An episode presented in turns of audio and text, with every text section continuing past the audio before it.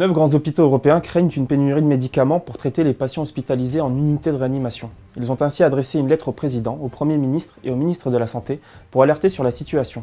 À cause de la mondialisation et du libre-échange généralisé, les pays européens s'aperçoivent maintenant qu'ils sont dépendants d'autres pays pour soigner leur population. Chaque pays doit pourtant veiller à s'assurer d'avoir le plus possible une capacité d'autosuffisance. Trois hauts dignitaires de l'ONU et de l'OMC alertent sur le risque de pénurie alimentaire au niveau mondial à cause des perturbations sur la chaîne d'approvisionnement dues à la pandémie de coronavirus. De très nombreuses chaînes de production exigeaient que les aliments fassent plusieurs fois le tour de la planète avant d'arriver dans les assiettes des consommateurs. Il paraît urgent de relocaliser notre production et de viser la sécurité alimentaire, mais pour y parvenir, il faudrait dénoncer les articles 63 et 32 du TFUE qui permettent la libre circulation des marchandises et des capitaux. L'épidémie de coronavirus aura-t-elle au moins permis de sauver Famarlion Une offre ferme de reprise est enfin arrivée dans les mains des administrateurs judiciaires. Le producteur de Nivakin, basé à Saint-Genis-Laval et employant 250 salariés, est en redressement judiciaire depuis bientôt un an. Espérons que cette reprise se conclura et se fera rapidement, sinon une nationalisation de l'entreprise en urgence tomberait sous le sens.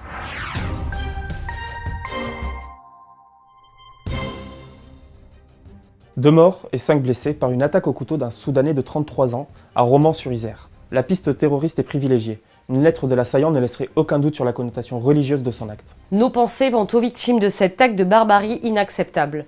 L'assaillant a été arrêté, nous espérons que toute la lumière sera faite et que la justice sera rendue. L'État a-t-il facilité l'euthanasie par décret? Alors que plusieurs médias essaient de démentir les propos du député Meyer Habib, Force est de constater que le midazolam, habituellement utilisé pour des soins palliatifs, est en rupture de stock et qu'il vise à être remplacé par le Rivotril par le décret du 28 mars 2020. Problème, le Rivotril n'est pas qu'un sédatif, il est aussi interdit dans les cas de problèmes respiratoires graves selon le Vidal. Normalement, les soins palliatifs visent seulement à accompagner la fin de vie en enlevant la douleur. Or là, ce médicament semble pouvoir achever les personnes atteintes de problèmes respiratoires. Berlin a accusé les États-Unis d'un acte de piraterie moderne après qu'une commande de 200 000 masques de protection ait été confisquée à Bangkok. Les Américains ont aussi racheté sur le tarmac chinois des masques à destination de la France. France qui, de son côté, a saisi 4 millions de masques destinés à l'Espagne et à l'Italie quand ils ont transité à Lyon. En ces temps troublés, les États sont prêts à tout pour servir leurs intérêts. Comme dirait le général de Gaulle, les États n'ont pas d'amis, ils n'ont que des intérêts. En pleine pandémie de Covid-19, le directeur de l'ARS Grand Est a confirmé le projet visant à supprimer 598 postes et 174 lits au CHRU de Nancy. Malgré la situation si tragique qu'inédite, la politique d'austérité dictée par l'Union européenne via les grandes orientations des politiques économiques se poursuit comme si de rien n'était.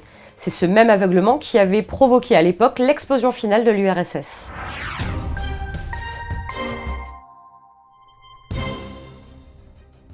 Alors que le gouvernement n'a cessé de répéter que les masques n'avaient aucune utilité pour les individus non porteurs de la maladie, le discours est en train d'évoluer vers un port généralisé du masque. Cet énième changement de positionnement traduit à nouveau que le gouvernement improvise plutôt qu'il ne prévoit.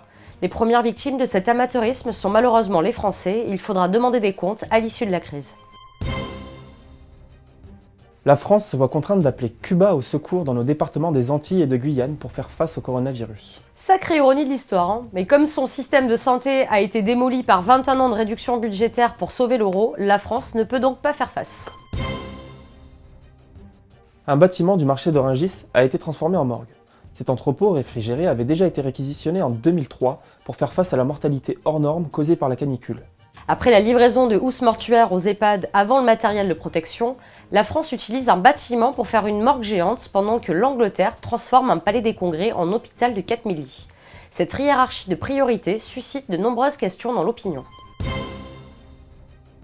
La facture du coronavirus s'alourdit et ce n'est pas encore définitif. Le chiffre du chômage partiel s'élève à présent à 3,6 millions de salariés. De plus, Emmanuel Macron a annoncé mercredi 3 milliards de dépenses supplémentaires en matériel médical. Pour l'INSEE, 30 jours de confinement coûteront 70 milliards d'euros. Vu cette somme, on peut s'attendre à de terribles mesures d'austérité par la suite. La Banque de France a donné ses prévisions de croissance pour le premier trimestre 2020 pour la France et ils s'attendent à une baisse du PIB de l'ordre de 6%. En sachant que dans le dernier trimestre 2019, le PIB s'était déjà contracté de 0,1%, ça veut dire que techniquement, la France est d'ores et déjà en récession. Et ça ne va pas s'arrêter là, puisque La France, pendant le premier trimestre, n'a été confinée que pendant la moitié du mois de mars on peut s'attendre à être confiné l'intégralité d'avril, une bonne partie de mai, voire plus. Et donc je m'attends à une baisse du PIB d'au moins 25% pour le deuxième trimestre et on peut penser que sur l'année complète, le PIB français va baisser d'environ 15%. Je disais que ça peut mettre plus parce qu'il y a un cabinet, le Boston Consulting Group, qui a fait ses prévisions, ses analyses. Ils estiment que le pic en France de l'épidémie aura lieu au mois de mai et qu'on pourra déconfiner en France au plus tôt à la mi-juin. Donc si c'était le cas, la récession sera encore plus massive et la France n'étant pas le seul pays concerné par ces prévisions, on peut s'attendre de toute façon à une crise économique et financière majeure. Il se peut d'ailleurs que cette crise amène à l'éclatement justement de la zone euro et la fin de l'euro, puisque certains pays, notamment les pays du Sud, pourraient être insolvables et sans solidarité de l'UE.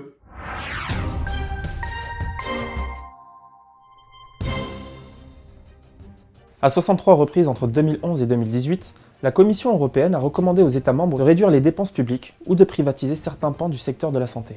Ces directives ont visé quasiment tous les États qui ont en général obtempéré.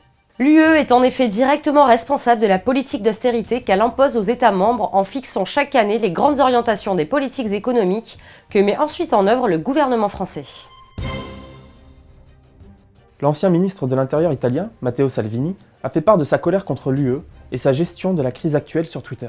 D'après lui, ce n'est pas une union, c'est un repère de serpents et de chacals. L'Italie devra d'abord vaincre le virus puis repenser l'Union européenne et s'il le faut, elle dira au revoir. Si son constat sur l'inutilité de l'Union européenne dans cette crise est juste, Matteo Salvini a pourtant encore des illusions sur le caractère réformable de celle-ci. Or, elle ne l'est pas car l'article 48 du TUE impose l'unanimité des États membres pour y parvenir. Le Premier ministre hongrois, Viktor Orban, profite des pleins pouvoirs qu'il vient d'obtenir du Parlement pour rogner les droits des minorités, une dérive qui inquiète la droite européenne. Il faut surtout espérer que ces pouvoirs accrus, dont se dotent plusieurs gouvernements européens, comme la France, seront rendus au peuple après la crise sanitaire.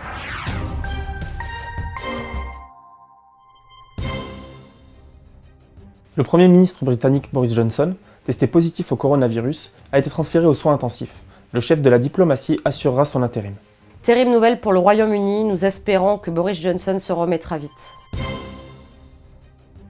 Malgré l'effondrement sans précédent de la demande de pétrole en raison de la crise du coronavirus, l'offre continue d'abonder dans un contexte de guerre des prix entre la Russie et l'Arabie saoudite. La surabondance pourrait être telle que le monde n'aura bientôt plus de place pour stocker les barils de pétrole inutiles. Les lois du marché libéral vont jusqu'à l'absurde. Elles semblent incapables de s'adapter à une situation imprévue. Néanmoins, devant la baisse des cours, les mauvaises exploitations de pétrole ne deviennent plus rentables, comme le pétrole de schiste aux États-Unis. Donald Trump envoie des navires de guerre dans la Caraïbe.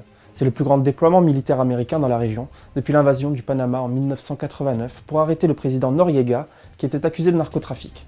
Aujourd'hui, les États-Unis veulent arrêter le président du Venezuela, Nicolas Maduro, accusé de trafic de drogue. Après avoir soutenu diplomatiquement le président autoproclamé du Venezuela, Juan Guaido, dans une action d'ingérence visant un changement de régime, les États-Unis décident de recourir à la force brute. Quand on voit que la Colombie soutient cette opération, le prétexte juridique de l'intervention interroge et fait penser aux armes de destruction massive de l'Irak.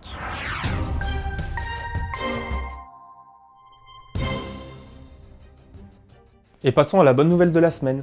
L'acteur indépendant de biologie médicale français Innovi, qui rassemble 340 laboratoires en France, a décidé d'ouvrir 40 centres de dépistage sous forme de drive à destination du personnel soignant. Il devrait pouvoir faire 5000 tests par jour. Cependant, il dénonce déjà un premier manque, celui des écouvillons, ces petites broches à manches qui servent au prélèvement des tests. Après les masques et les médicaments, maintenant ce sont les écouvillons qui manquent. Mais qu'est donc devenu l'État stratège avec son président à l'intelligence trop complexe et démesurée? Rappelons que de son côté, l'Allemagne fait 500 000 dépistages par semaine, pendant que le gouvernement français laisse des entreprises privées faire ce qu'elles peuvent pour pallier sa défaillance. C'est tout pour cette édition. N'hésitez pas à partager cette vidéo et à réagir dans les commentaires. Nous vous disons à très bientôt pour une nouvelle vidéo et d'ici là, nous vous souhaitons une bonne santé.